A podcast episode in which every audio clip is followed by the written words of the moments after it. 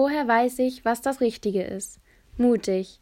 Der Text ist verfasst von Jacqueline, gelesen von Jacqueline.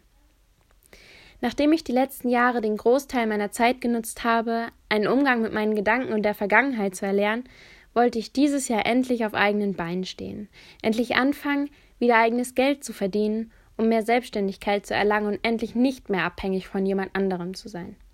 Bin von Praktikum zu Praktikum gehangelt, um einen Beruf zu finden, der mich erfüllt und sich nicht nur wie ein Mittel zum Zweck anfühlt. Ursprünglich hatte ich den Plan, zurück nach Hannover zu ziehen, wo ich schon zwei Jahre wirklich gern gewohnt habe und wo meine beste Freundin lebt. Deshalb habe ich angefangen, mich zu bewerben, schon ein Jahr im Voraus, damit ich machen kann, was ich mir vorstelle und endlich etwas habe, auf das ich mich freuen kann, auf das ich hoffentlich stolz bin und wofür sich die Überwindung, die solch eine Veränderung mich kostet, lohnt. Egal wie oft mir im Voraus geraten wurde, Ablehnung nicht persönlich zu nehmen, ist es mir doch nicht lang gelungen. Ein Nein nach dem nächsten kam mit freundlichen Worten in meinen Briefkasten geflogen und hat mir mein Gefühl bestätigt, dass niemand mich will. Ganz zur Freude meiner destruktiven Gedanken, die ich so sehr versuche, auf Abstand zu halten und nicht gewinnen zu lassen, dass die letzten Jahre all das Kämpfen gegen die Negativität in mir umsonst war, dass genau diese mir noch heute im Weg stehen, obwohl alle um mich herum versuchen, mich zu ermutigen, weiterzumachen. Nur wie, wenn mir niemand eine Chance gibt? Meine Frustration wuchs immer mehr, während mein Mut, weiterzumachen, stetig sank. Wenn ich eins über mich weiß, dann, dass ich hervorragend darin bin, diverse Was-wäre-wenn-Szenarien durchzugehen und jedes Nein auf meine Selbstzweifel zu projizieren.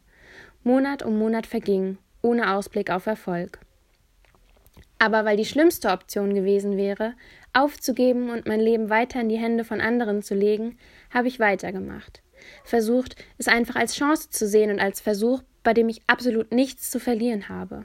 Und so hat es auch geklappt. Während ich durch ein absolviertes Praktikum ein Ausbildungsangebot bekam, wurde ich gleichzeitig zu zwei weiteren Gesprächen eingeladen, die beide in einer Annahme endeten. Es ist wohl die Situation eingetreten, über die ich mir die allerwenigsten Gedanken gemacht habe, nämlich, dass die Wahl bei mir liegt, dass ich eine Auswahl habe, selbst die Entscheidung treffen kann, wo und mit wem ich arbeiten möchte, statt bloß toleriert zu werden.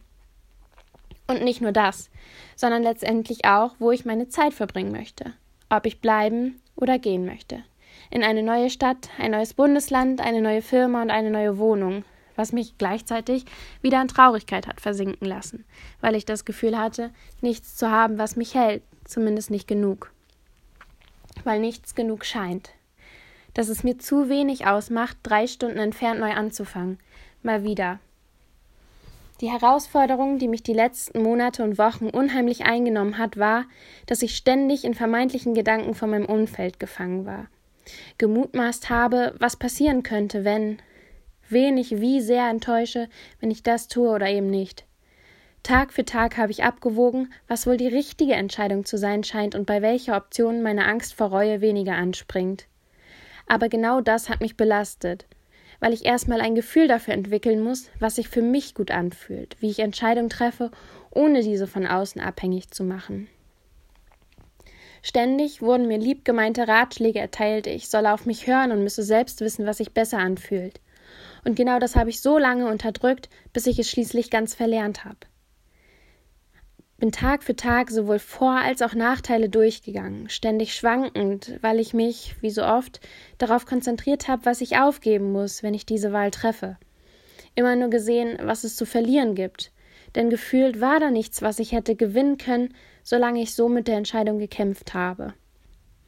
Als ob ich vermisse, was ich noch gar nicht verloren habe.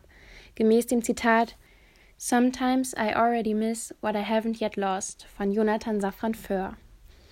Eine Zeit lang wäre es mir am liebsten gewesen, hätte jemand aus meinem Umfeld einfach entschieden, für mich, weil es mir leichter fällt, letztlich die Verantwortung abzugeben, als selbst mit der Situation konfrontiert zu sein, eventuell meine Entscheidung zu bereuen oder mir zu wünschen, ich hätte eine andere getroffen. Nur wäre es dann nicht mein Leben. Irgendwann habe ich realisiert, dass ich nie an den Punkt ankommen werde, dass ich hundertprozentig sicher bin, welche Entscheidung die bessere bzw. meine ist.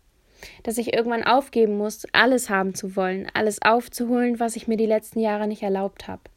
dass ich Chancen nicht genutzt habe, weil ich mit mir selbst beschäftigt war und gegen mich selbst angekämpft habe, dass ich vielleicht loslassen muss von dem Ich, das ich war, um weiterzugehen und aus Fehlern zu lernen.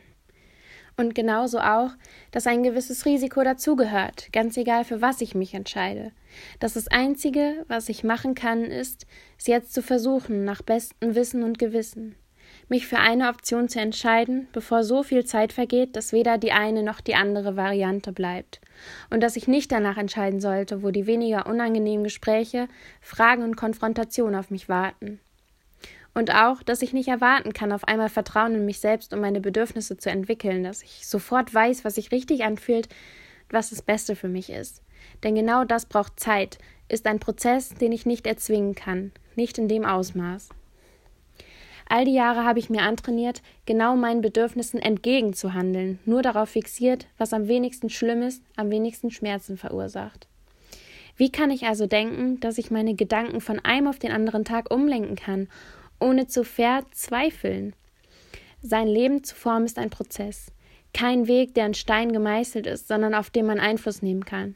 Nein, nicht man, sondern ich. Und bei dem keine Entscheidung eine endgültige sein muss, weil es auch immer einen Weg zurück gibt, solange ich mir selbst diese Möglichkeit lasse. Es ist meine Wahl und an der Zeit, dass ich diesem Privileg gerecht werde. Deswegen habe ich eine Entscheidung getroffen, habe aus beiden Versionen meine eigene gemacht und kann es kaum erwarten. Jacqueline ist zweiundzwanzig Jahre alt und lebt an der Ostsee.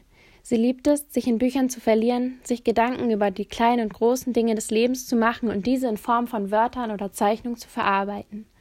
In ihrer Kolumne Mut(Ich) soll es um den Umgang mit Herausforderungen des alltäglichen Lebens gehen.